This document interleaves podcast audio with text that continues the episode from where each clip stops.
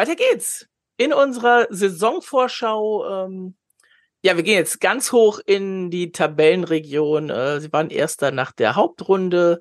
Sie haben die Meisterschaft dann äh, völlig überraschenderweise errungen. Wir gehen nach München, reden über den EHC und das machen wir zusammen mit dem Flo. Hallo Flo. Grüß euch, schön, dass ich mal wieder bei euch in der Domstadt vorbeischauen darf. Hallo Flo. Ja, Flo, ich habe es gerade schon äh, gesagt, ne? Äh, Hauptrundensieg, ähm, Meisterschaft. Wie viel Fazit kannst du da zur Vorsaison eigentlich noch großartig geben?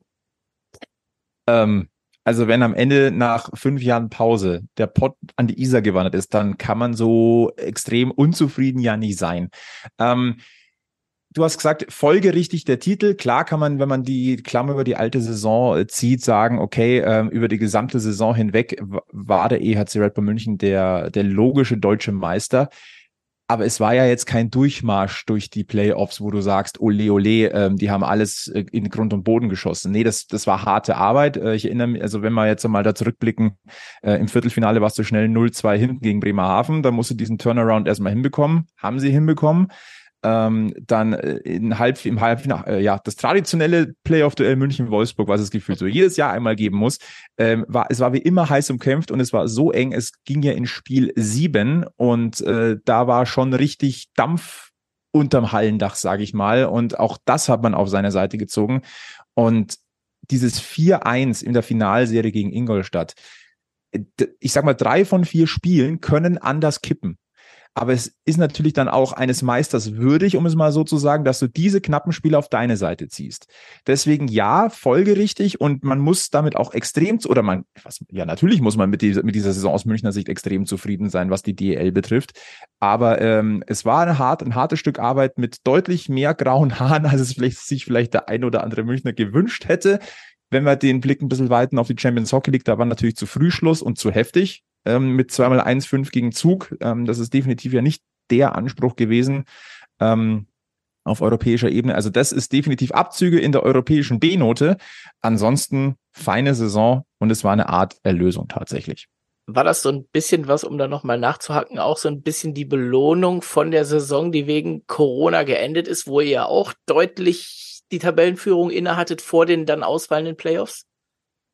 So ein bisschen war, hat es mitgeschwungen. Ähm, das möchte ich auch gar nicht verhehlen. Und auch mit allen, sei es Fans, Offiziellen oder Spielern, wo du dann auch mal also off the record mal so ein bisschen gesprochen hast, das hat schon so ein bisschen mitgeschwungen. Deswegen, deswegen sage ich eine Art Erlösung tatsächlich, weil klar, dieses 2020er, dieses vorzeitige Ende, das hat dann schon gewurmt, weil ich sag mal, der Top-Favorit wäre damals wahrscheinlich München gewesen. Und ähm, dann hattest du jetzt, äh, du hattest eine verkorkste Saison, also diese geteilte äh, Nach-Corona-Saison, wo du dann im Viertelfinale gegen Ingolstadt äh, diesen Best of Three, dieses unsägliche Best of Three rausgeflogen bist, aber die Art und Weise war halt auch einfach nicht gut. Ähm, dann die Finalniederlage gegen Berlin. Ähm, du warst jetzt nochmal nah dran, aber das war eine Erlösung. Also ja, unterm Strich, lange, äh, lange Rede, kurzer Sinn. Es war eine Genugtuung auch für 2020.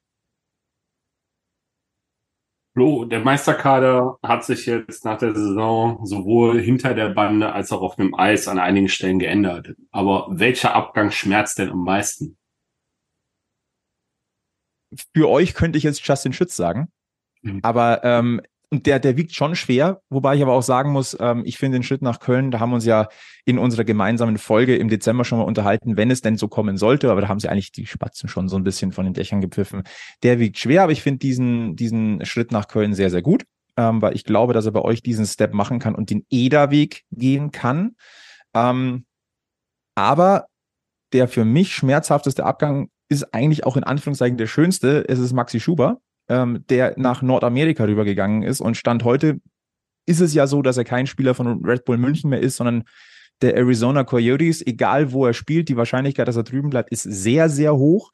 Ähm, und der hat halt einfach eine wunderbare Entwicklung genommen. Und ich glaube, Eishockey Deutschland hat es auch bei der WM nochmal gesehen. Der in seinen jungen Jahren, das ist ein gestandener Verteidiger mittlerweile, auch wenn ihm aufgetragen wurde, das hat er uns bei uns im Interview bei Packmas äh, erzählt, dass er noch, äh, er soll ganz oft ins Gym gehen. Also er hat die Anf der hat quasi von Nordamerika aus die Anweisung bekommen, geh trainieren und werd breiter.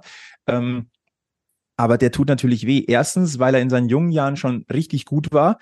Der wäre für mich in der ersten Verteidigerreihe gesetzt gewesen. Er hat natürlich auch eine U23-Position eingenommen. Das ist doppelt schwer zu ersetzen.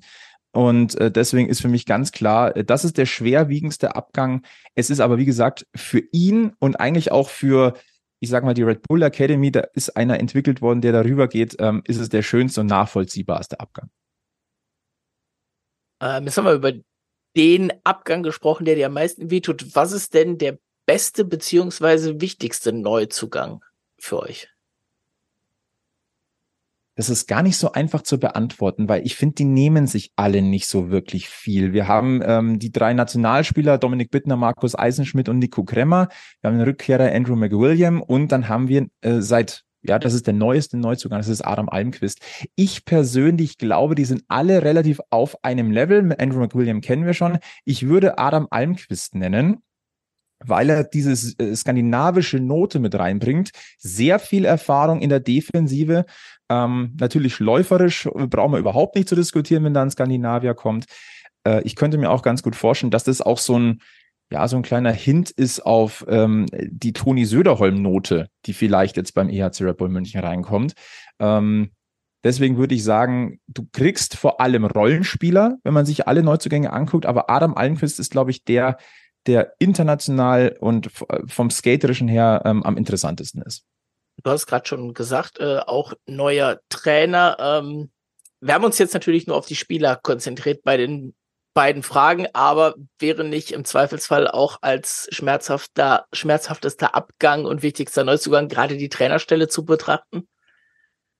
Kann man natürlich so, so sehen. Ähm, da ist eine absolute Ära zu Ende gegangen, würdig zu Ende gegangen. Ähm, ist einen besseren Abschied hätte es nicht gegeben. Ähm, es hat sich ja so ein bisschen seit einigen Monaten angedeutet, aber das ist der wohlverdiente aktive Trainerruhestand für Don Jackson. Das muss man, glaube ich, nochmal betonen. Er ist ja nicht ganz weg. Er ist jetzt Head of Coaches Development. Das bedeutet, er ist immer noch Ansprechpartner ähm, für Toni Söderholm auch. Ähm, sie haben auch regelmäßig Kontakt. Das hat Toni Söderholm ja auch schon bestätigt.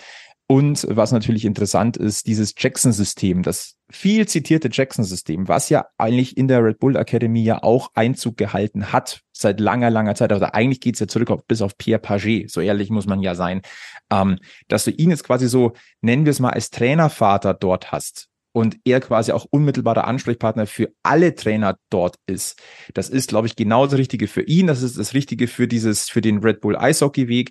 Das ist aber auch für den Standort München sehr, sehr, sehr spannend. Ähm, kommen wir vielleicht nachher noch drauf, ist es ja auch die letzte Saison im alten Oberwiesenfeld. Du gehst in den SAP-Garten, dort hast du mehr Trainingsflächen, du wirst ähm, dort mehr Jugendliche aufs Eis bringen, also lokale Jugendliche.